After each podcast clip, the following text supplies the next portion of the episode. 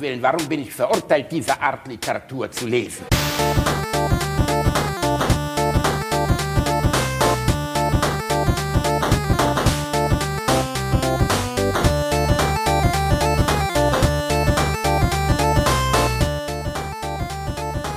Ich lache niemals unter meinem Niveau.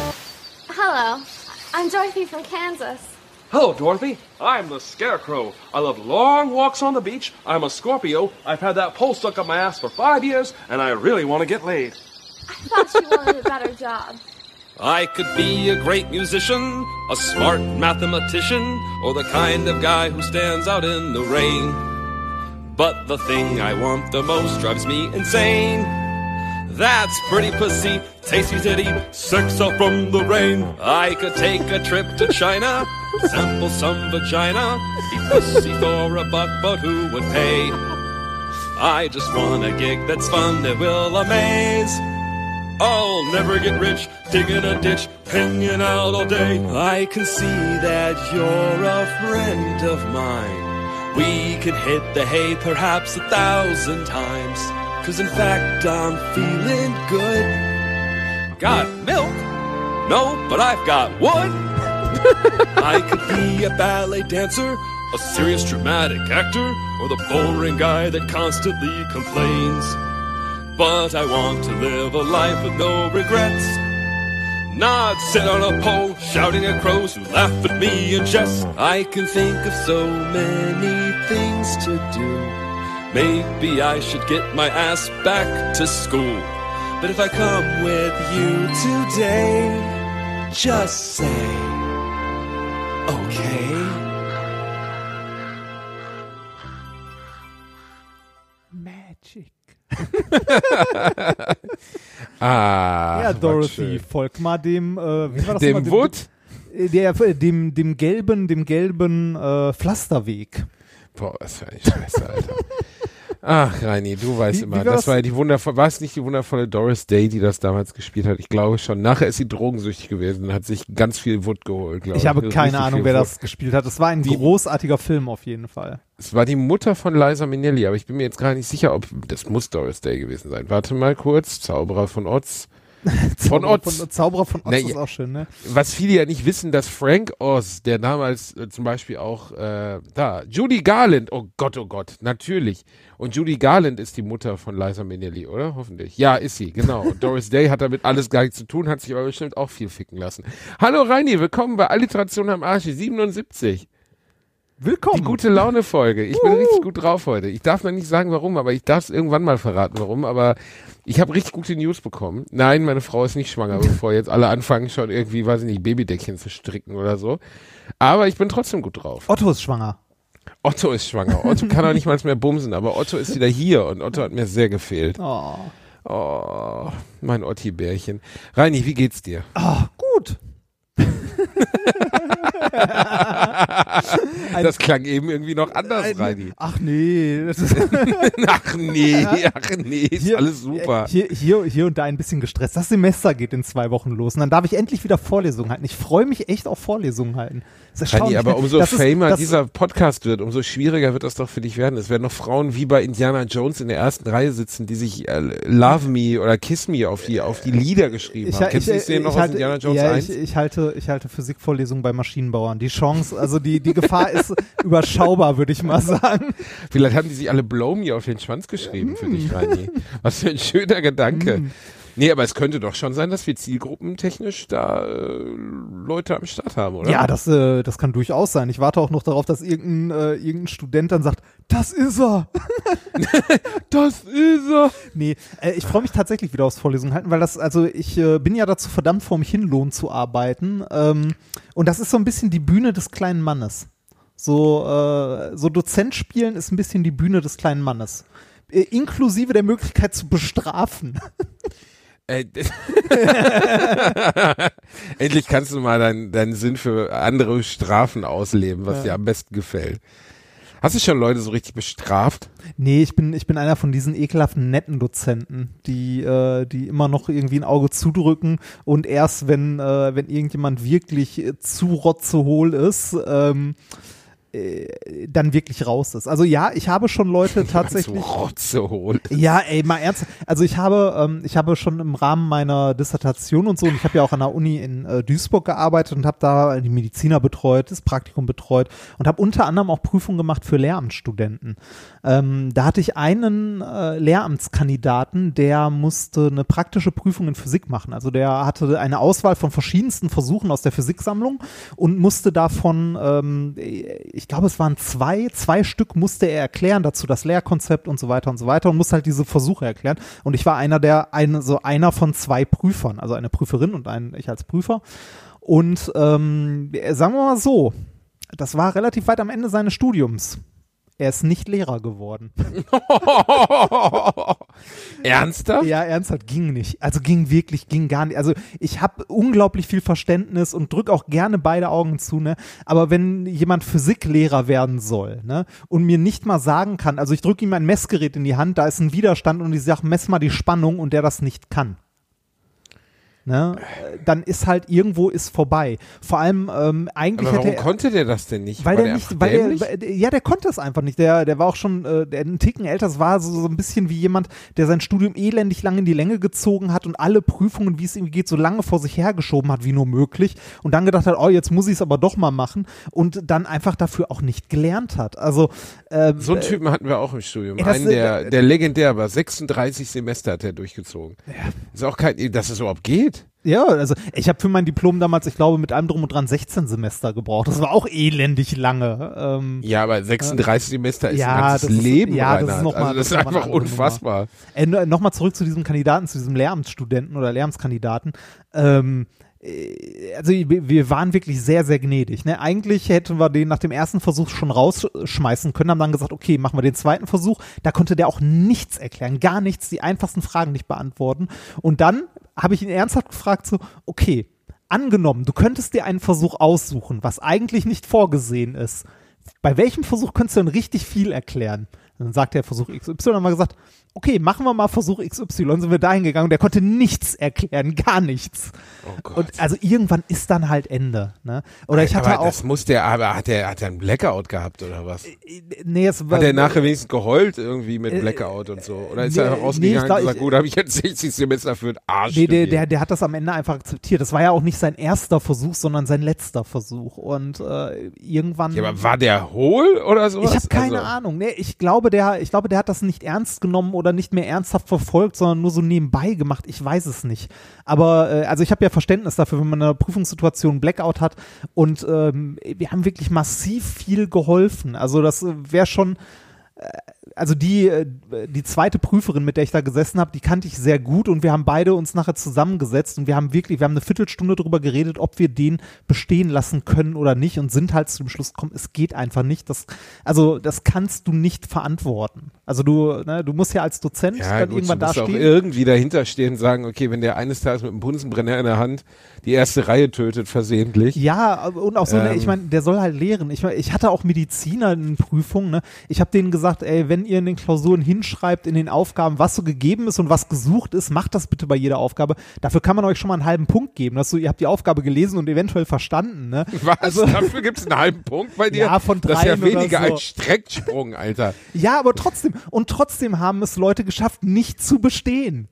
Es ist immer so, du kannst das so leicht machen. Rani, das klingt ja ehrlich gesagt, das klingt ja ein bisschen so, als wäre ein Universitätsstudium einfach nur was man zeitlich absitzt, bis man dann irgendwann, egal wie dumm man ist, selbst wenn man in der ersten Reihe sitzt und sich den ganzen Tag den Kopf in Frischhaltefolie einrollt und versucht fast zu ersticken, dass man es trotzdem schafft, seinen Abschluss zu machen. So ist es ja auch. Sag mal so, sitzt du gerade zu Hause in deinem Arbeitszimmer? Willst du jetzt, dass ich mich umdrehe zu meiner... Ja, richtig. Du kleiner, schwanzlutschender Bastard. Nein. Da hängt sie hinter mir, Reinhard. Nein, die Universität Osnabrück, Fachbereich Humanwissenschaften, verleiht mit dieser Urkunde Herrn Bastian Bielendorfer, ich lese es einmal am Tag, mir selber laut Bitte. Vor, weil ich es nicht glauben kann, geboren am 24.05.1984 in Gelsenkirchen, den Hochschulgrad, Diplompsychologe, abgekürzt Dippelzüch. Nachdem er die Dippelzüch, das ist immer die Abkürzung, geil, ne? Dippelzüch. Auch schön. Dippelzüch klingt wie so ein Trinker, weißt du, von der Trinkhalle, so, ey, das ist Kanaster Ernie oder drüben, das ist der Dippelzüch. Der war 3 Jahre im betreuten Wohnen, aber jetzt darf er wieder. Nachdem er die Diplomprüfung im Studiengang Psychologie am 22. April 2016 bestanden. Fuck, ist das 4 Jahre her, Reini? Ist lang, ne? Ich bin schon 4 Jahre Diplompsychologe, ohne irgendwas davon zu haben. Das ist ja irgendwie enttäuschend. Ja, also ich sag mal, also aus Dozentensicht muss ich sagen, es gibt so Fächer, wenn du zum Beispiel die Mediziner im ersten Semester hast, ey, die sollen das grundlegende physikalische Wissen für ihre, also was sie als Mediziner brauchen, mitnehmen, aber die müssen jetzt, weiß ich nicht, die müssen halt nicht alles bis ins Detail können, ne? Wenn er aber irgendwie jemanden hast, der Physiklehrer werden soll, der sollte schon ein bisschen mehr können und da kann man ein bisschen weniger ein Auge zudrücken. Also ich, ne, wie schon gesagt, es liegt immer ein bisschen im Ermessen des Dozenten, was er als Bestehen definiert und was nicht. Der muss es halt vertreten können. Am Ende bist du halt als Dozent dafür verantwortlich, wenn er irgendein Vollhonk halt nachher einen Abschluss bekommt. Ja, ist halt für die Hochschule im Zweifelsfall auch scheiße, ne? Ich meine, wenn du deine Abschlüsse verschenkst, das macht sich halt irgendwann auch bemerkbar. Dann sagt man auch hier so, ja, weiß ich nicht, Abschluss von Hochschule XY ist nichts wert, weil die verschenken ja ihre Abschlüsse.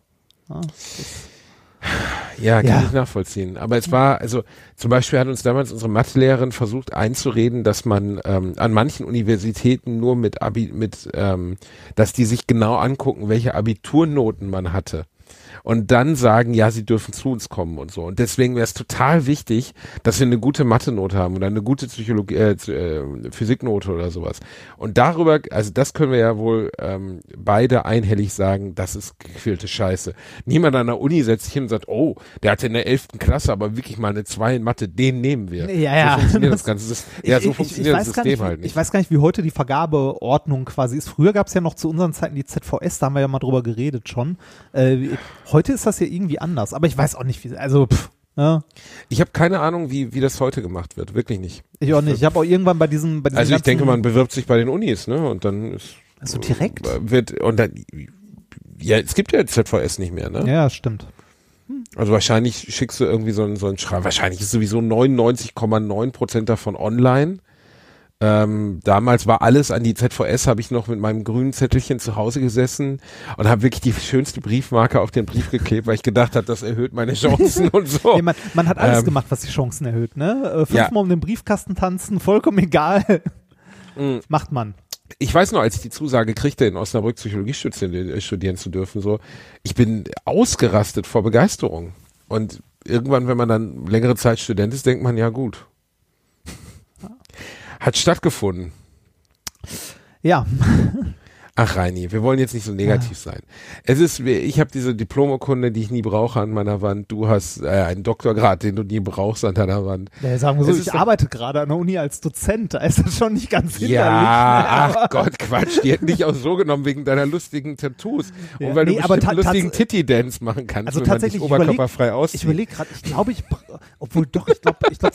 für den Lehrauftrag brauche ich es. Aber sonst wäre es, also eigentlich ist es auch Quatsch. Also, eigentlich ist es Quatsch. Eigentlich auf den Arsch. Eigentlich alles Blödsinn. Gerade während wir aufnehmen, ist ein neuer Kommentar in unserem Blog aufgeschlagen, der in meinem E-Mail-Postfach gelandet ist, und zwar von Volki. Wir sollten eben mal ein bisschen mehr auf die Kommentare eingehen. Das machen wir leider zu wenig, aber da sind wir jetzt auch schlecht vorbereitet. Ich lese den nur gerade vor, weil er gerade in meiner E-Mail aufgeploppt ist. Und zwar eine kleine Bitte von Volki. Wenn ihr demnächst wieder Reklame für euren Viva-West-Lauf macht, an dieser Stelle möchte ich sagen, Viva-West-Marathon irgendwann im Mai, das ist da, wo du ins Ziel hecheln wirst, während ich auf dich warte. Ja, gut, Reini. Ja, das hatten wir schon. Ja, genau. Ja. Wenn ihr mitlaufen wollt, meldet euch an. Wie Nikolas sagt, 10 Kilometer schafft jeder. Also, er hat geschrieben, kleine Bitte, wenn ihr demnächst wieder Reklame für euren Viva Westlauf macht und eure Fans zur Teilnahme animiert, was wir gerade getan haben, weist doch freundlicherweise darauf hin, dass sich da nur Leute anmelden mögen, die auch willens und in der Lage sind, die 10 Kilometer in Würde zu absolvieren. Ansonsten würden unter Umständen ambitionierten Läuferinnen Startplätze weggenommen. Wenn ich höre, wie ihr an die Sache rangeht, sehe ich vor meinem geistigen Auge AAA-Fanboys mit Fässchen-Bollerwagen auf der Laufstrecke rumeiern. Nichts für ungut und Glück auf. Aber ist sehr lustig. Ja, könnt ihr bitte alle einen Bollerwagen mit Faxe mitbringen? Ich bepiss mich. Das wäre das Allergeilste. 80% des Teams AAA schaffen es nicht ins Ziel, weil sie zu besoffen sind. Nein, also ich... was hier in Würde absolvieren heißt, ist ja mal Ansichtssache, ne? Also ich werde da auch mit Würde ins Ziel kommen. Das ist Ansichtssache. Ja, das glaubst du vielleicht. So, ich möchte niemandem vorschreiben, wer möchte, soll sich da bitte anmelden, auch wenn er mit einem Bollerwagen rumrennen will, ist mir scheißegal. Wir sind offen für alle Menschen. Ja, richtig. Wir sind Alliteration am Arsch. Und wenn da ein ambitionierter Hobbysportler es immer noch nicht geschafft hat, sich anzumelden, hat er Pech gehabt. So. Ja, Völki, deine kaputte Selektion von Menschen widert mich an.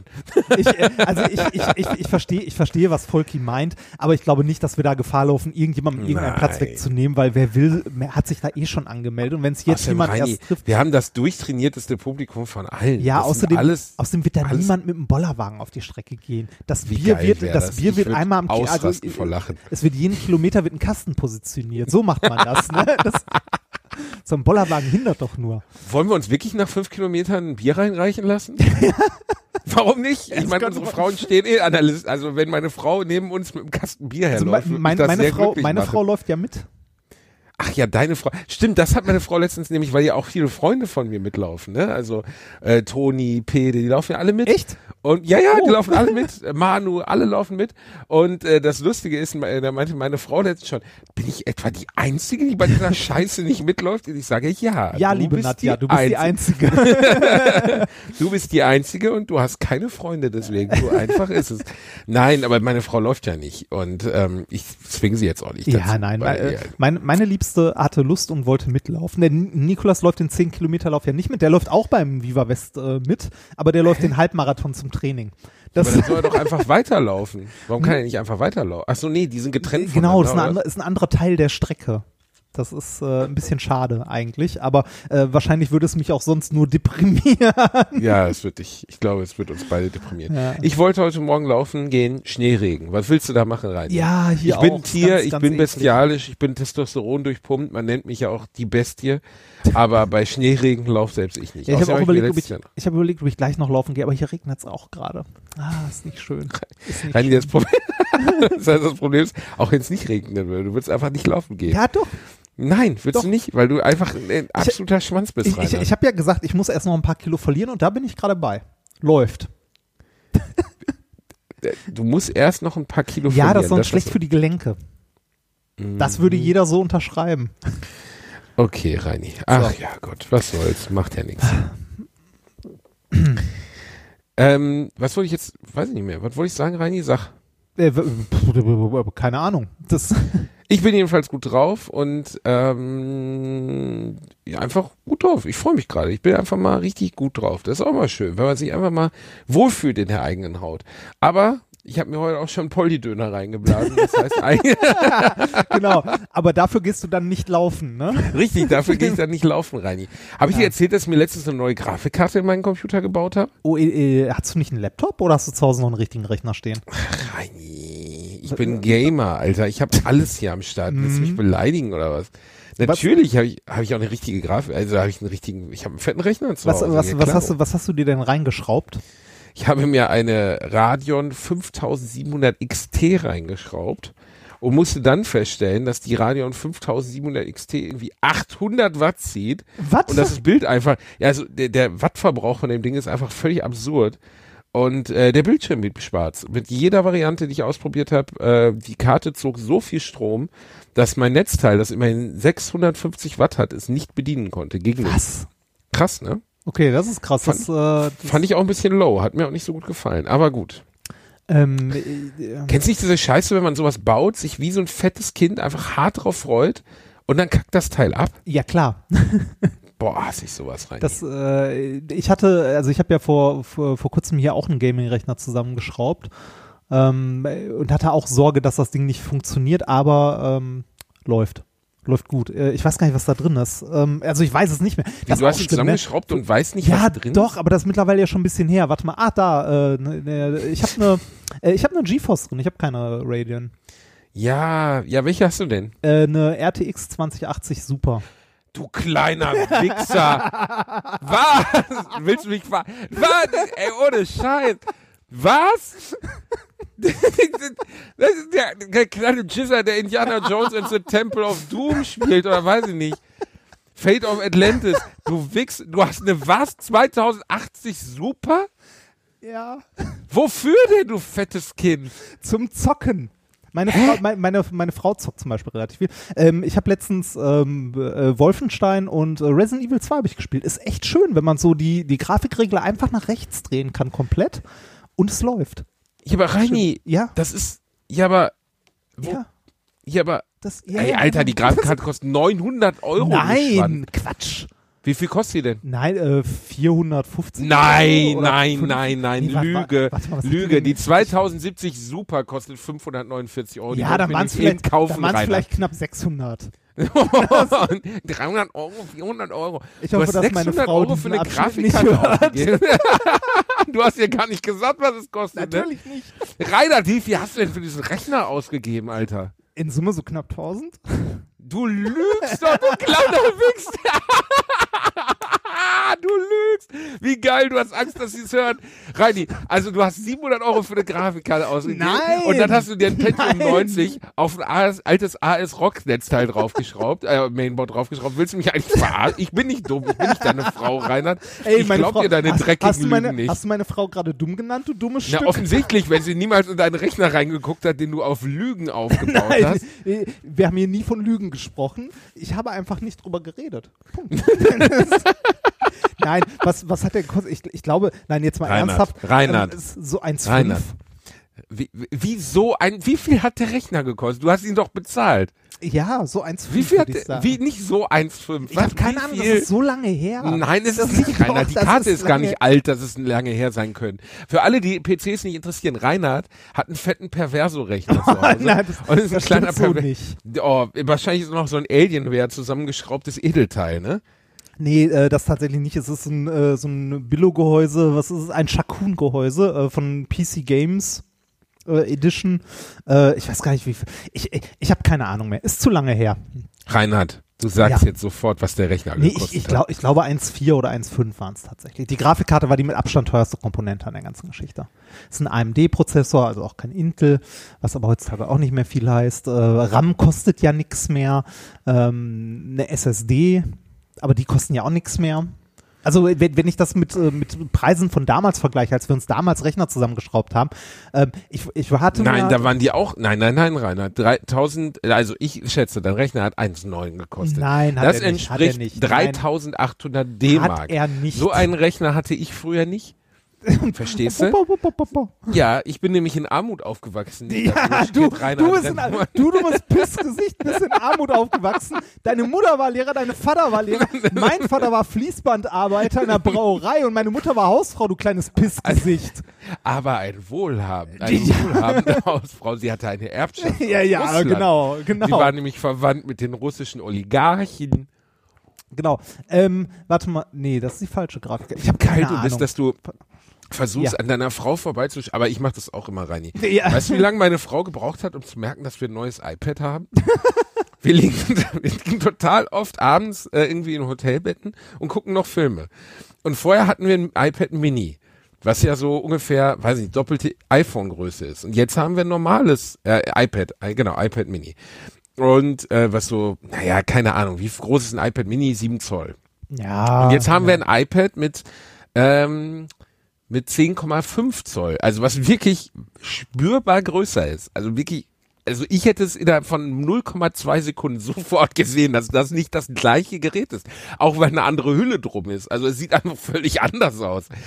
Und dann liegen wir abends im Bett, gucken zusammen darauf einen Film und irgendwann sagt sie so, als ich einschlief und mir das ins Gesicht schlug, das iPad. So beenden wir immer unsere Kinoabende. Wir gucken einen Film, ich penne ein und lasse es dann irgendwann los und es schlägt mir ins Gesicht. Und es tat mir mehr weh als sonst, weil es einfach viel schwerer ist, das Gerät. Und dann sagt sie, das hat ganz anders geklungen als sonst. Ist das ein anderes iPad? Und ich sag so, das hast du jetzt daran gemerkt, dass es in mein Gesicht geschlagen ist? Und sie sagt, ja, daran habe ich das gerade gemerkt. Das klingt sonst bei dir immer so dumpf. Aber jetzt hat es so richtig Bums gemacht. Und daran hat sie erkannt, dass ich ein neues iPad habe. Und da muss ich mich erstmal rechtfertigen, was das gekostet hat und so. Was hat's gekostet? So wie du, Reinhard. Nein, ich muss mich nicht rechtfertigen. War gar nicht so teuer. Ich habe tatsächlich dafür gespart und habe mir einen... Ich habe dafür gespart. Oh, wie süß, in seine Spardose. Was habe ich denn sonst im Leben? Wofür gehe ich denn arbeiten, wenn ich mir davon nicht auch mal einen Computer kaufen darf? Ich glaube, da hatte ich den Job noch gar nicht. Aber egal. Die Frage ist viel eher, zockst du auch, Reini? Warum zocken wir nie zusammen? Was stimmt denn mit dir nicht? Du zockst doch überhaupt nicht. Ich kann mich nicht erinnern, wann du jemals gezockt hast. Was zockst du denn gerade, Reini? Auf dem Rechner, wie gesagt, Resident Evil 2 und zuletzt Wolfenstein, für Diablo 3. Sowas kauft man sich eine Playstation, alles Mumpitz. Die habe ich auch hier rumstehen. Das ist ja so ein bisschen, ich merke gerade, ich werde dir sehr ähnlich. Irgendwie so, die Playstation reicht mir nicht, ich kaufe mir noch eine Switch dazu. Die Switch ist tatsächlich toll. Ich gebe aber auch sonst für nichts anderes Geld. Also ich mache quasi keinen Urlaub, ich fahre kein teures Auto, ich habe kein Haus. Du hast keine Bitches am Laufen, die du versorgen musst. Das stimmt, Reini, das ist völlig richtig. Ja. Wie geil das ist, ey. Hat er das an seiner Frau vorbeigeschmuggelt, der kleine Stricher? Natürlich hast du es an deiner Frau vorbeigeschmuggelt. Wir wissen es beide. Meine Frau hat mit diesem Rechner, glaube ich, schon mehr gezockt als ich. Die findet das bestimmt auch ganz gut, dass du den hast. Ja, die freut sich da sehr drüber. Ich habe den auch nicht für mich geholt, sondern für uns. Der ist für uns. Meine Frau spielt ja leidenschaftlich gerne Overwatch. Und wie hieß das letzte? Nicht Sutai, heißt das Sutai-kun oder... Das mit den Dinosauriern, Jurassic Park? Nein, wo ein Zoo aufbaust, genau. Kann sein, dass du solche Sachen spielst schon lange. Ja, ist auch nicht so meine Beziehung Welt. Von mir ist daran zerbrochen, dass ich mit 16 Jahren mal einem Mädchen eine Erweiterung zu Zoo Tycoon oder sowas geschenkt habe und sie mich anguckte, als wäre ich gestört. Ich fand das eigentlich ein cooles Geschenk, aber sie nicht so. Sie sagte, du weißt schon, dass ich ein Mädchen bin. Ich sage, ja, aber da kann man Pandas züchten. Ja, und mal ganz ehrlich, was ist das denn für eine sexistische Scheiße zu sagen? Genau. Oh, du bist ein Mädchen, du zockst aber nicht. Also, richtig, habe ich ja nämlich auch gesagt, was ist das denn für eine sexistische Scheiße? Hau mal ab, du Bitch. Ich kann mir das richtig vorstellen. Ja. Reini, wir haben noch nie über deine ehemaligen Beziehungen gesprochen im Rahmen dieses Podcasts. Nee, das müssen wir auch nicht. Wie lange warst du mit deiner rechten Hand zusammen eigentlich? Sagen wir so, ich zahle immer noch Alimente.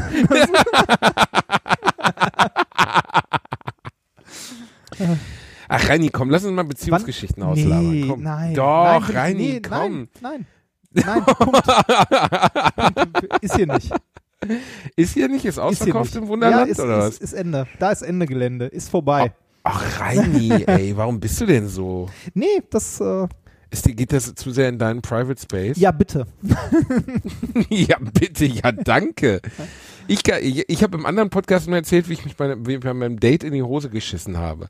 Also wirklich faktisch in die Hose geschissen. Dann höre ich das beim Autofahren mit meiner Frau und sie guckt mich an und sagt, hast du ernsthaft im Radio erzählt von 150.000 Leuten, dass du dir in die Hose geschissen hast? Ja, mein Gott, das kann passieren, sehe ich auch so. Das ist, weiß ich nicht, Durchfall und Hustenanfall, das braune Duo oder so. Das braune Duo. Ist halt schlecht, ne? Ja, das ist ja auch das Fiese so an Brechdurchfall mit Erkältung. Ne? Apropos Krankheit, ne? Hier Corona, hast du Angst? Ich habe schon Angst. Ja, Reini, ich desinfiziere alles. Meine Frau wird hier abends in Styropor eingerollt, wenn die von der Arbeit kommt. Das rückt immer näher, ne? In NRW. Du bist ja in NRW. Jetzt ist es schon in NRW, Reini. Warte. So, hast du es gehört? Ich hab's schon, glaube ich. In NRW war der erste, ich weiß gar nicht, wo in NRW, aber irgendwo gab's da jetzt den ersten Fall. In Baden-Württemberg, da wo ich gerade arbeite, gab's da auch den ersten Fall. Und in meinem näheren Bekanntenkreis hier habe ich heute eine Textnachricht bekommen, so, du... Die Schwester von einer Kollegin ist in Quarantäne. Okay. Ja, denkst du auch in ihrer Bekanntenkreis klingt sehr nach deiner Frau. Nein. Oder? Nein. Okay, aber und dir hat das jemand geschrieben, dass die Schwester seiner... Okay. Ja. Aber Reini, du bist doch der Kluge von uns beiden. Ich bin doch eigentlich nur der Unterhaltungsclowny. Ist es angebracht, jetzt in absolute Panik zu verfallen, Reinhard? Ja. Nein, natürlich nicht. Also, ich meine, wenn man sich das mal anguckt, wie hoch die, wie heißt das hier, Sterberate, Letalitätsrate. Ja. Die ist halt bei den meisten Leuten, die sich irgendwie mit Corona, also Corona ist ja eine ganze Familie von Viren, aber die sich mit diesem speziellen Virus irgendwie infizieren, bei den meisten. Covid 19? Ich weiß es nicht. Keine Ahnung. Weil allein, dass sie ihm diesen Namen schon gegeben haben. Ja, die Dinger kriegen doch alle irgendwie Namen. Also, ja, aber es ist ein geiler Name, oder? Ja. Corvette 19 ist schon ein geiler Name. Hat was. Könnte auch eine russische Vergeltungswaffe sein. Also, ja. Und dann töte ich euch alle mit Corvette 19. Okay. Nee, jetzt mal ganz im Ernst. Also das Ding verläuft bei den meisten Leuten komplett schmerzfrei beziehungsweise ohne irgendwie größere Symptome. Warum sollte man sich da Sorgen machen? Also an der Grippe krepieren immer noch mehr Leute. Ne? Und, ja, aber Reini, wenn das mutiert, sind wir doch alle gefickt, dann ist doch Dustin Hoffman Outbreak-mäßig unterwegs. Dann kommt so ein Affe, hustet uns an hier, weißt du, wie bei Outbreak. Ja, wenn hier morgen irgendein Meteorit Richtung Erde unterwegs ist, dann... Aber den sehen wir ja lang genug, um noch richtig Angst zu haben, oder? Also den Meteoriten würden wir doch zumindest ein paar Wochen haben, so richtig in Panik zu verfallen. Da wäre ich mir ehrlich gesagt nicht mal so sicher, ne? Also ich bin mir nicht sicher, ob wir 100% unseres Nachthimmels, also komplette Winkelauflösung irgendwie durchgehend beobachten. Echt nicht? Nee. Ach, hör auf, nein, doch. Nein, ich glaube nicht. Also das halte ich für unwahrscheinlich. Wie? Es kann sein, dass morgen irgendwie bekannt gegeben wird, wir sind alle am Arsch und dann... Ja, das, also halte ich nicht für unwahrscheinlich. Das... Okay. Was, lustigerweise hat mich das, war das bei Dings? Ja, ich glaube, es war bei Bratwurst und Baklava. Mich Özcan gefragt, was ich glaube, wie die Welt dann, wenn jetzt wir wüssten, sie geht morgen unter, so, oder waren wir das nicht? Haben wir nicht letztens wir haben doch letztens über hier Dings gesprochen, wo du dann noch geklugscheißt hast, dass die Filme nicht im gleichen Jahr, Armageddon und Final Impact. Ja. Heißt der Final Impact? Wie heißt der nochmal? Last Impact? Heißt der nicht einfach nur Impact? Nee, Impact heißt er nicht. Überhaupt irgendwas mit Impact? Ja, doch. Warte mal. Muss ich jetzt mal nach. Impact. Maximilian Schell. Deep Impact. Deep Impact, genau. Da fürchte ich ja Film nebenbei. Maximilian Schell ist übrigens auch ein großer Schauspieler gewesen. Wirklich großer Schauspieler. Der dann Ende seines Lebens zu so einem seltsamen alten Lustmolch verkommen ist. Also viele alte Männer werden zu alten Lustmolchen, aber es gibt so ganz schreckliche Aufnahmen von ihm, wie er mit seiner jungen russischstämmigen Opernsängerpartnerin, die glaube ich 40 Jahre jünger war als er oder so, oder 50 Jahre jünger war, irgendwo sitzt und ihr so ans Kinn fasst und sagt, sing mein Täubchen. Und du sitzt daneben und denkst so, oh Gott. Nee, nicht gut, ey. Oh, ja, im Alter wird man eklig. Ich habe heute Morgen auf dem Weg zur Arbeit tatsächlich auch Bratwurst und Baklava gehört und habe gehört, dass ihr euch über hier, wie heißt der Film aus Südkorea? Parasite. Genau, Parasite unterhalten. Ich habe den noch nicht gesehen. Ich schicke dir mal ganz kurz ein Bild von der Gegebenheit, dann hast du eine Vorstellung, wovon ich gerade sprach. Okay. Ich habe es dir gerade gewhatsappt. Ist nicht gut. Ey, diese Pest gut. Von 20 verschiedenen Messengern, ne? Ey... Weg damit. Nee, aber wir haben drüber, warte, das will ich noch ganz kurz begründen. Kannst du dir das Bild kurz angucken? Ja, würde ich tun, aber es hängt. Es kommt nicht an. Es hängt? Es hängt. Nimm was Vernünftiges. Nimm irgendwie Signal, iMessage oder sonst was. Signal, aber nicht, ja. Signal rein. Also. Ja, Signal. Bitte. Du machst mich das Signal, ist einer der wenigen ordentlichen Messenger, die es gibt. So. Du kannst auch Telegram nehmen, da gibt's so lustige Ja, und ich kann jetzt auch faxen, Arschloch. Aber ich habe es dir jetzt per WhatsApp geschickt, ich habe es dir jetzt per iMessage geschickt. Nachher komme ich nochmal bei dir zu Hause vorbei und schicke dir einen Ausdruck. Ja, okay? Ich bitte darum. Oh, was für ein ekliges Bild. Das ist wirklich ein ganz schlimmes Bild. Das ist richtig so. Ach. Immer noch nicht? Nee, es lädt. Es, da. Oh, Opas alte Pökelspritze wird nochmal angespritzt. Die sind auch beide sehr, ne? Ja, fuckable. Ja, ist egal, komm. Im Alter, wir sind froh, wenn wir überhaupt noch irgendwas kriegen im Alter. Irgendwann sitzt du so traurig im Schwimmbad mit so einem Halbsteifen und dir hängen die Brüste auf die Knie. Das ist alles nicht gut. Ich werde mit meiner Frau alt werden. Reini, die überlebt sich sowas von. Ja, ich weiß. Und das Schöne ist ja, das Schöne bei meiner Frau ist ja, dass die, also in meinen Augen immer sehr, sehr hübsch ist, aber die wahrscheinlich mit 60 auch noch aussehen wird wie 30. Warum? Weil sie immer viel zu jung geschätzt wird. Ach so. Weißt du, wie alt sie ist? Sie ist alt, ne? Sie ist schon richtig alt. So, du wirst sie am Wochenende sehen und sie wird dir aufs Maul hauen. Ich sag mal so, Maximilian Schell würde sagen, die packe ich nicht mehr an. Sie ist 37, wie meine, oder? Ja. Ja. Altes Fleisch, gutes Fleisch. Nee, meine Frau wird auch immer jünger geschätzt, Daniel. Viel jünger, viel jünger. Das ist lustig, ich habe gerade ein Bild bekommen. Wir reden kurz über Deep Impact und über, wenn die Welt untergeht, und dann zurück zum Coronavirus. Habe ich Deep Impact Schick dir gesehen? Noch eins. Ja, hast du wirklich nicht viel verpasst, ey. Elijah Wood fährt auf einem Motorrad von einer Flutwelle von 100 Meter Höhe weg. Ist einfach Quatsch. Warum schickst du mir Bilder, wo Leute Nachrichten vorlesen und Plastiktüten auf? Weil das im rumänischen Fernsehen allen Ernstes der Schutz vor Corona ist. Das ist doch nicht ernst, das ist so eine Fotomontage, ich, ernst gemeint, oder? Doch, nee, ist keine Fotomontage. Alter.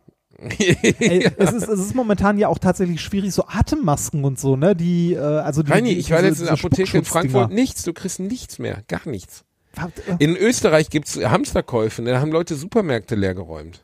In Italien habe ich das mitbekommen, weil irgendwie haben die auch teilweise Zugstrecken dicht gemacht und so, ne? Also eine unglaubliche, also ich kann es nicht nachvollziehen, warum da so eine Panik herrscht. Ich muss zugeben, ich kann es, also ich meine, ich bin auch kein Virologe, ich bin nicht mal Biologe, ich habe keine Ahnung, aber wenn ich mir so die reine Faktenlage angucke, ja, das Ding ist infektiös wie Sau. Also zumindest soweit man das mitkriegt. Das Fiese ist, dass die Symptome erst lange Zeit nach Infektion auftreten. Das heißt, Leute können damit infiziert sein, ohne es zu wissen und dementsprechend weiterreisen und noch viele andere Leute anstecken. Aber ist ja jetzt nicht so, dass das irgendwie der Killer-Virus ist, wo jeder stirbt, der es bekommt, sondern irgendwie, weiß ich nicht, die typischen, also die typischen Risikogruppen, also Leute, die ein schwaches Immunsystem haben und so, für die ist es halt richtig, richtig kacke, keine Frage. Aber so, ne, für so einen gestählten Jogger wie dich und mich, für die ist es halt, ne? Leute, Männer wie unsere Physios, die würden auch durch die Pest kommen rein, ich sage mal ehrlich. Das ist, wir werden die Letzten, die übrig bleiben. Nee, aber Coronavirus in allen Ehren, also, nee, das ist ein komischer Satz, den muss ich anders ansetzen. Nein, aber ich habe heute Morgen das noch gepostet, seit O.J. Simpson in einem schwarzen SUV vor den Bullen live im Fernsehen weggefahren ist, gab es wirklich keine Gelegenheit in den Medien der letzten 100 Jahre mehr, in denen die Nachrichtenmacher auf der ganzen Welt sich mehr eingewichst haben als beim Coronavirus. Das ist eine neue Krankheit, ja, das ist nicht cool. Sicherlich auch gefährlich, wenn du Vorerkrankungen hast oder sowieso schon gebrechlich bist. Aber dieser unfassbare Terror, der jetzt darum entwickelt wird, der ist doch absurd, oder? Ja, also ich glaube, es passiert einfach nicht genug drumherum. Also die Chinesen machen schon anscheinend recht viel, oder? Nein, das meine ich nicht, sondern ich meine so Nachrichten, so nachrichtentechnisch, also genau. Wir haben ein Frühlings-Sommerloch, kann man sagen. Also ich meine, wenn man sich das mal anguckt, wie viel man vom Coronavirus noch gelesen hat, als in Thüringen die Nazis die FDP gewählt haben. Da war nichts mehr mit Coronavirus. Da haben die Nazis halt das Coronavirus abgelöst. Immer das, was gerade das schlimmere Schicksal ist. Ne? Und jetzt ist es um Thüringen ruhig geworden. Plötzlich ist der Coronavirus wieder da. Ich habe gerade die Schlagzeile gelesen vor einer halben Stunde. 2. Fall in NRW. Kindergärtnerin infiziert. Oh mein Gott, jetzt auch noch eine Kindergärtnerin. Auf web.de gibt es einen Live-Blog. Oh Gott, das ist alles so affig, ey. Ja, das ist nicht cool, aber jetzt hört mal auf, euch abzuspacken. Also es ist einfach, ey, es gibt so viele Gelegenheiten, an denen ihr noch sterben werdet, die uns gerade zuhören. Glaubt mir, ihr sterbt am Ende sowieso an banaler Scheiße. Ihr seid nicht die besondere Schneeflocke, die an Corona sterben wird. Und die Welt wird durch Corona auch nicht ausgelöscht werden. Wir werden alle weiterleben.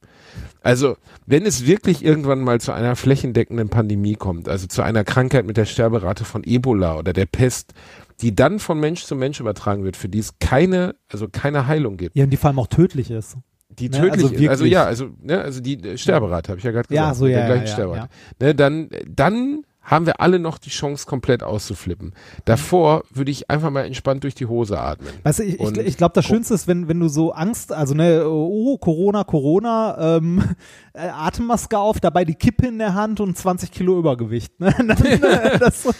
Ja, ein bisschen so ist es, ne? Ja, also ist ja wirklich so. Also mir ist auch sehr bewusst, mein Lebensstil, also mit dem Übergewicht, das ich habe, das ist das größte, mit Abstand größte Gesundheitsrisiko, das ich habe. Abgesehen mal so von Übergewicht, denn Reini-Bärchen, hör doch auf, dich so runterzumachen. Du bist doch eine süße Sexy-Maus. Du erinnerst dich noch an 15 Kilo to go, um das auch nochmal aufzuwärmen? Wie viel to go hast du noch? Ich habe einen Polydonor noch to go. Aber grundsätzlich habe ich noch einiges to go, habe ich leider die Besorgnis, ja. Reini, aber das gehört dazu. Also nee, aber diese ganze Diskussion um Corona und so, die finde ich halt echt also, ja, das affig, übertrieben, affig. Natürlich ist es ein Problem, aber der Coronavirus wird uns nicht alle umbringen. Nee. Ist komisch, dass so viele Zombie- und Horrorfilme auf dieser Basis sind, Menschen werden zu Hirntoten und bringen andere Menschen um. Ne? Das ist ja also eine der Urängste. Es gibt ja so ein paar, wie nennt man das? Toposse? Topi? Keine Ahnung, die immer und immer wieder Verwendung finden in Horrorfilmen und Horror. Ja, wobei sich das ändert. Ich weiß gar nicht, in welchem Podcast ich das gehört habe. Ich glaube, bei Hoaxilla oder so damals. Das ist schon eine Zeit her.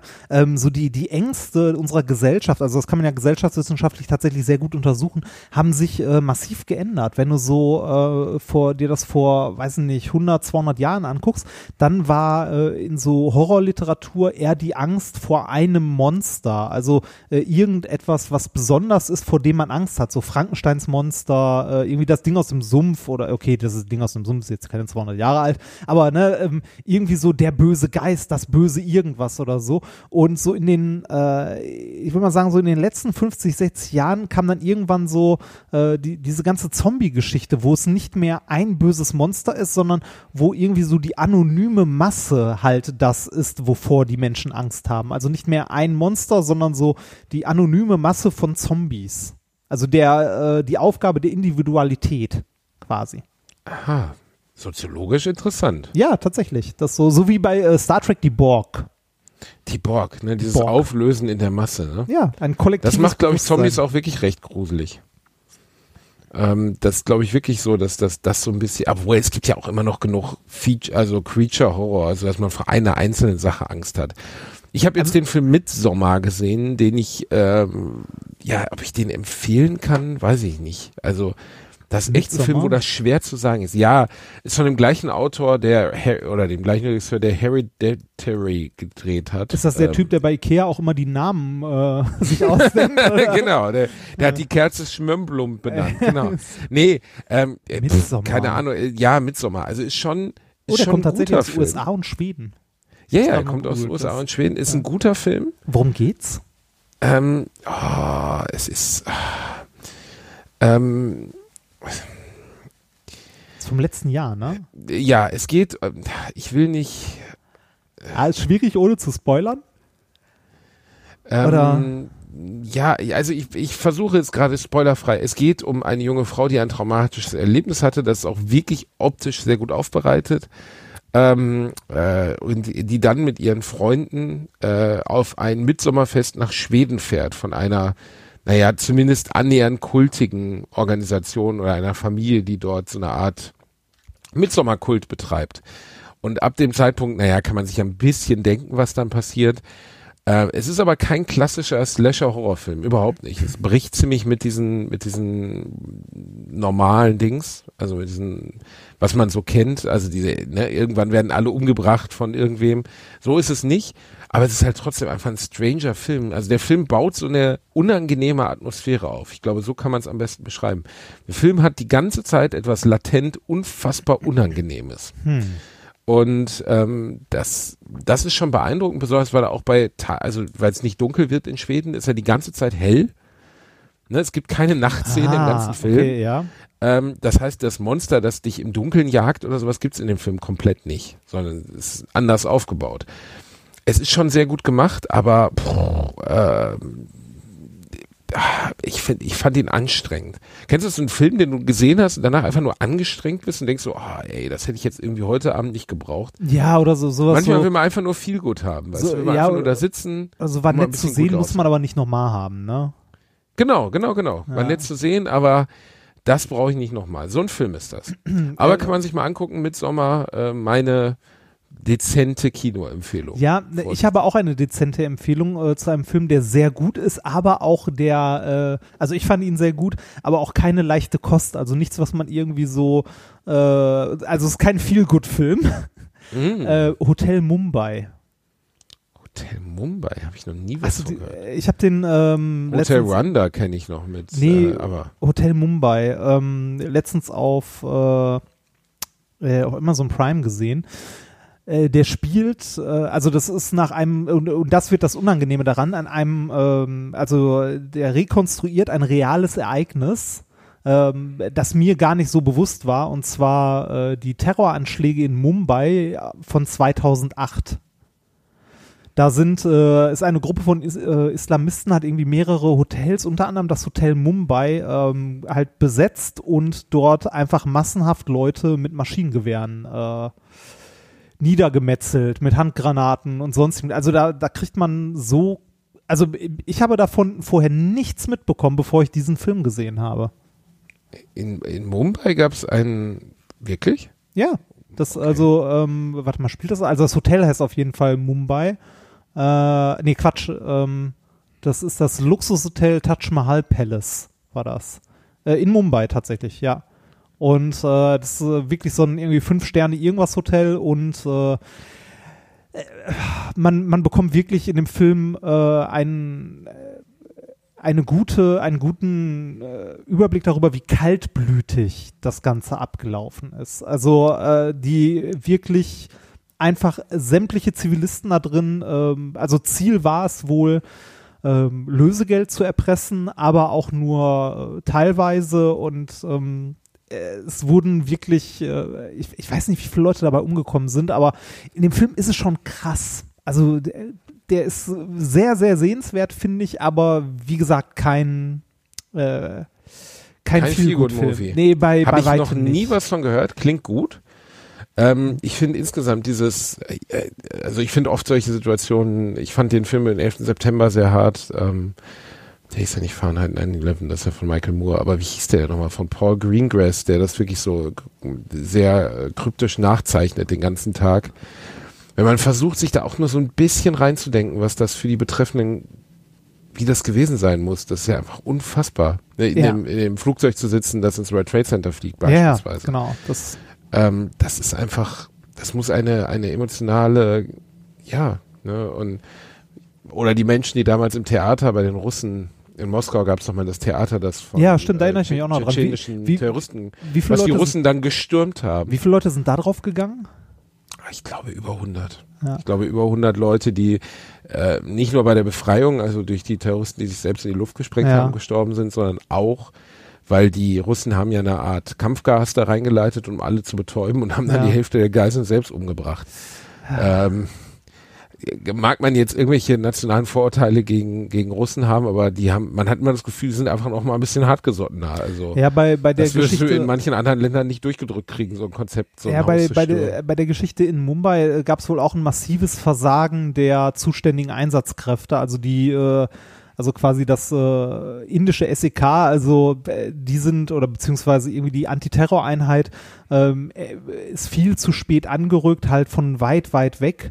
Es gab, ich glaube, insgesamt waren es auch irgendwie über 150 Tote, über 200 Verletzte dabei, und wie gesagt, den Film sollte man sich auf jeden Fall, wenn man damit klarkommt, mit expliziter Gewaltdarstellung, und damit meine ich jetzt nicht Splatter, weil Splatter ist halt eher eine Kunstform, die lustig ist. Explizite Gewaltdarstellung ist eher so die Hinrichtung von Menschen. Ist er wirklich so gewalttätig? Ja, ist er. Also sichtbar gewalttätig? Ja, ist er. Also stell dir vor, also es sind Szenen dabei, wo Leute tatsächlich hingerichtet werden, und zwar sehr explizit.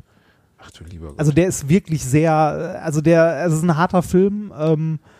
Ich bin bei sowas auch, also gut, es bleibt ein Film, aber du kennst dich früher noch von den Netzwerkpartys, ne, wo dann irgendjemand, du hattest immer die Typen, die Pornos auspacken, die mochte man, und dann immer irgendeinen kaputten, der dann irgendeinen schlimmen Film laufen ließ, ne? Und so von Rotten.com ja, oder so das Scheiße. Und ich glaube, dass das wirklich ein relativ gesunder Kompass dafür ist, ob du normaler oder ob du ein Mensch mit einer Störung bist, weil jemand, ich habe ja mal im Gefängnis gearbeitet und die Differenzierung zwischen echter und nicht echter Gewalt ist sehr einfach. Das ist als Mensch wirklich relativ einfach. Wenn du echte Gewalt beobachtest beispielsweise, ne? Also du siehst irgendwas und ich erinnere mich, werde ich nie vergessen, ich war 15 Jahre alt und ich stand in der 10. Reihe hinter 100 Leuten bei einer Netzwerkfeier und guckte nur so über die Schulter und da wurde jemand geköpft und das war echt. Und mir ist so schlecht geworden, ich fand das so fürchterlich und ich habe dann auch einen riesen Aufriss gemacht, ob man sowas wirklich irgendwie zur Unterhaltung irgendwelchen fetten Nerds mit Pizza zeigen muss. Oder ob man sich sowas überhaupt zur Unterhaltung anschauen sollte, bin ich der festen Überzeugung, dass nicht. Und ich weiß noch, wie sehr mich das damals umgehauen hat und dass das jetzt 22 Jahre her ist und mich immer noch, ja, wenn ich daran denke, optisch, du vergisst das nicht. Der Unterschied zwischen, was ich im Gefängnis gesehen habe, zum Beispiel in den Akten. Ich habe die Akten der Straftäter ja sehen dürfen, ne, weil ich dort gearbeitet habe. Es gab grüne Akten, das waren die offiziellen, also in Anführungszeichen die Akten, die zu dem Fall ausgestellt wurden. Und dann gab es die Gerichtsakten in Rot, wo halt Bilder der Tat drin sind, also Morde, Missbrauch, sexueller Missbrauch und so weiter. Und das ist einfach richtig harter Tobak. Da sitzt du wirklich vor und noch schlimmer, wenn du die betreffende Person dann irgendwie 2 Meter vor dir an dem Tisch sitzen hast und die dich anguckt. Und du siehst, was die angerichtet hat, aber es ist einfach dieses Trennen von Gewalt und oder artifizieller Gewalt und echter Gewalt, das ist irgendwie im Geist ganz schnell, dass du merkst, dass das echt ist. Und weil das echt ist, geht dir das 1000-mal näher. Ja, wie gesagt, ich finde auch sowas wie Splatter als Kunstform, ne, das kann halt witzig, also Braindead ist witzig, ne, der Film. Ja, ja. Aber sowas wie jetzt, weiß nicht, Hotel Mumbai oder sonstiges, wo tatsächlich eine reale Szene dargestellt wird, das finde ich schwierig. Also viel mit, also ergreifender als irgendwas, was so Quatsch ist, ne? Deshalb ist Wobei das ja wiederum auch Schauspiel ist. Wir sprechen jetzt von keiner realen. Ja, klar. Das ist deshalb, also mich hat's hier mit Hanau und dem ganzen Kram, ne? Also die nächsten rechten Terroranschläge, die wir hatten. Es wunderte mich diesmal, dass nicht eine Schießerei, Reini? Ja, das das halt, das dauert ja immer nur, also ne, man kann quasi runterzählen, 3, 2, 1, bis der Erste das erste Killerspiel-Argument auspackt. Ne, ja. Ja, aber als Videospieler ist besonders dieses Killerspiel-Argument ist halt immer wieder ein Totschlagargument. Ne? Das ist ja eigentlich ein Witz. Wir sind heute, ist die Videospielkultur ja viel liberaler geworden, als sie früher war. Es gab mal ein Spiel, das hieß Kingpin, das wurde damals beworben mit so 10 Leichensäcken, die lagen irgendwie halt auf dem Foto da und da drüber stand, trifft deine Freunde oder so. Ja. Und da gab es einen riesigen Aufschrei und das wurde in Deutschland indiziert. Wenn du dir heute Kingpin über Good Old Games runterlädst oder so, das ist halt, ne, also lächerlich aus heutiger Sicht. Ne? Es ist nicht beeindruckend, sieht nicht gut aus, sieht beschissen aus. Ja, ist überhaupt die Sachen, die damals indiziert wurden, da guckst du heute halt drauf und denkst dir so, warum? Ja, genau. Ne? So. Und jetzt aber das Interessante ist, wo wir in der Lage sind, Gewalt viel expliziter digital darzustellen, also du könntest ja mittlerweile fast fotorealistisch hier, Wolfenstein, was du jetzt gerade gespielt hast, ja. Da kommt ja eine Szene vor, wo ein Kopf abgehackt wird und zwar aus der Ego-Perspektive, kickt einen, also klar, ich bin auch 20 Jahre älter, aber man stumpft ab, ne? Und aber die Regulierungsbehörden sind auch nicht mehr die gleichen. Ich bin mir ziemlich sicher, dass ein Spiel, das vor 20 Jahren gemacht worden wäre, einfach sofort auf dem Index gelandet. Mittlerweile, lässt man es halt irgendwie so zu. Ich finde es aber auch unangenehm. Ich finde den Gedanken eines Indexes sowieso, wenn es jetzt nicht um Rassenhass oder sowas geht, finde ich einen Index sowieso immer fraglich. Ja, weil ich bin 35 Jahre alt und ich kann eigentlich selber entscheiden, welche Medien ich konsumiere. Also Altersbeschränkung finde ich okay, wenn man sagt, hier nicht keine Abgabe an Jugendliche oder so, ne? Aber weiß nicht, wenn du volljährig bist, dann sollst du doch bitte selber entscheiden, was du ne, also zumindest was so in diese Richtung geht, dass was jetzt irgendwie so Hasspropaganda und ähnliches ist, darüber braucht man nicht reden, das, ne, also irgendwelche volksverhetzenden Schriften muss man jetzt, also dafür ist ein Index okay und gut. Ne, das, findest du es gut, dass Mein Kampf verboten ist? Also es ist ja nicht, es ist ja nicht verboten in dem Sinne, sondern es unkommentiert stehen zu lassen. Das ist nicht, also in Deutschland so nicht verboten. Was bedeutet denn das? Also, weißt du? Ja, also ja, ich kann das verstehen. Ich find's aber problematisch. Also es gibt, ich meine, heutzutage ist es eh lächerlich, ne, weil wir leben in Zeiten von Globalisierung. Wenn du irgendeine Scheiße haben willst, ne, sei es jetzt irgendwas von so rechten Spackos oder sonst was, bestellst es dir einfach, ne? Also das Internet gibt dir alles her, was du haben möchtest, ne? Also es ist auch naiv zu denken, musste man sich als Nazi noch Mühe geben. Ja, richtig. Heute. Also es ist naiv zu denken, dass man nirgendwo Meinen Kampf kaufen könnte, ne? Ja, es ist. Ich glaube, du kannst, also in Anführungszeichen, die allerschlimmsten Sachen kannst du online finden und haben bekommen. Ja. Also das. Selbst wirklich grausamste Gewaltvideos kommst du wahrscheinlich dran, ne? Und deswegen funktionieren ja diese Kinderpornoringe und so auch immer noch, weil man irgendwie immer noch kein Mittel gefunden hat, um denen wirklich Herr zu werden. Ja, das sagen wir so, das geht auch nicht, ne? Weil die Strukturen, die du da bekämpfen willst, die werden an anderer Stelle gebraucht, also die technischen Strukturen, ne?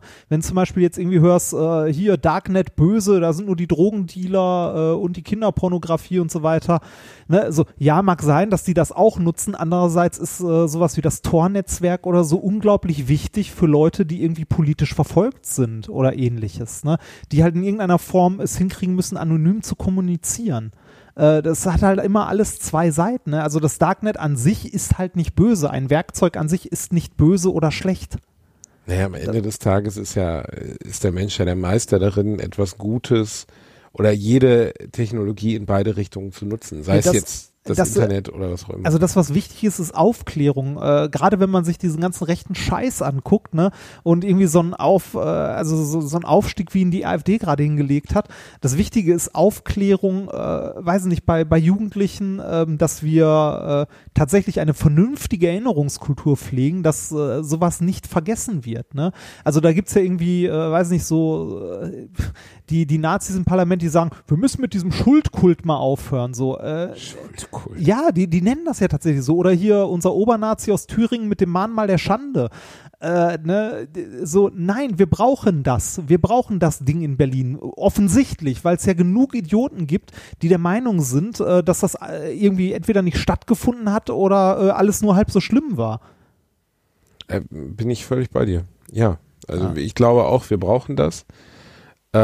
Ich glaube, dass sobald man anfängt, das zu negieren oder wegzuwischen oder relativieren, da leidet ein Staat, da leidet eine Staatskultur drunter, und ich glaube, dass ich bin der festen Überzeugung, dass jedes Schulkind in seinem Leben im KZ gewesen sein muss, jedes deutsche Schulkind, weil einfach die Grausamkeit. Warst du? Ja, klar. Ich nicht, tatsächlich.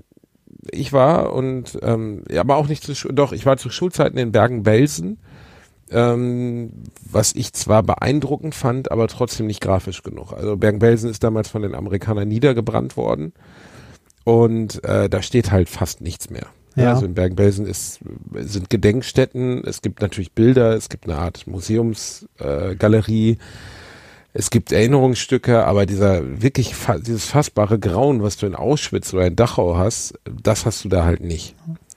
Und das heißt jetzt auch nicht, dass man das zu so einer Eventpark-Kultur umbauen muss, also dass jetzt irgendwie überall man KZs besuchen können muss, aber ich glaube, dass es einfach jeder Schulklasse, jedem Kind in der 10. oder 8. oder 9. Klasse gut tut, damit mal konfrontiert zu sein, was ein totalitäres Regime, was Diktatur bedeutet und wohin das führen kann. Da kannst du noch so viel Bücher lesen, da kannst du noch so oft Schindlers Liste gucken. Wenn du einmal in Dachau vor dem Verbrennungsofen gestanden hast, aber das, ich weiß nicht, ob ich das schon mal erzählt habe, aber als ich mal in Dachau vor dem Verbrennungsofen stand, hatte ich trotzdem jemanden, eine amerikanische Touristin, die daneben stand und Selfies von sich machte und rauchte mit der Zigarette in der Hand, obwohl es da strengst verboten ist.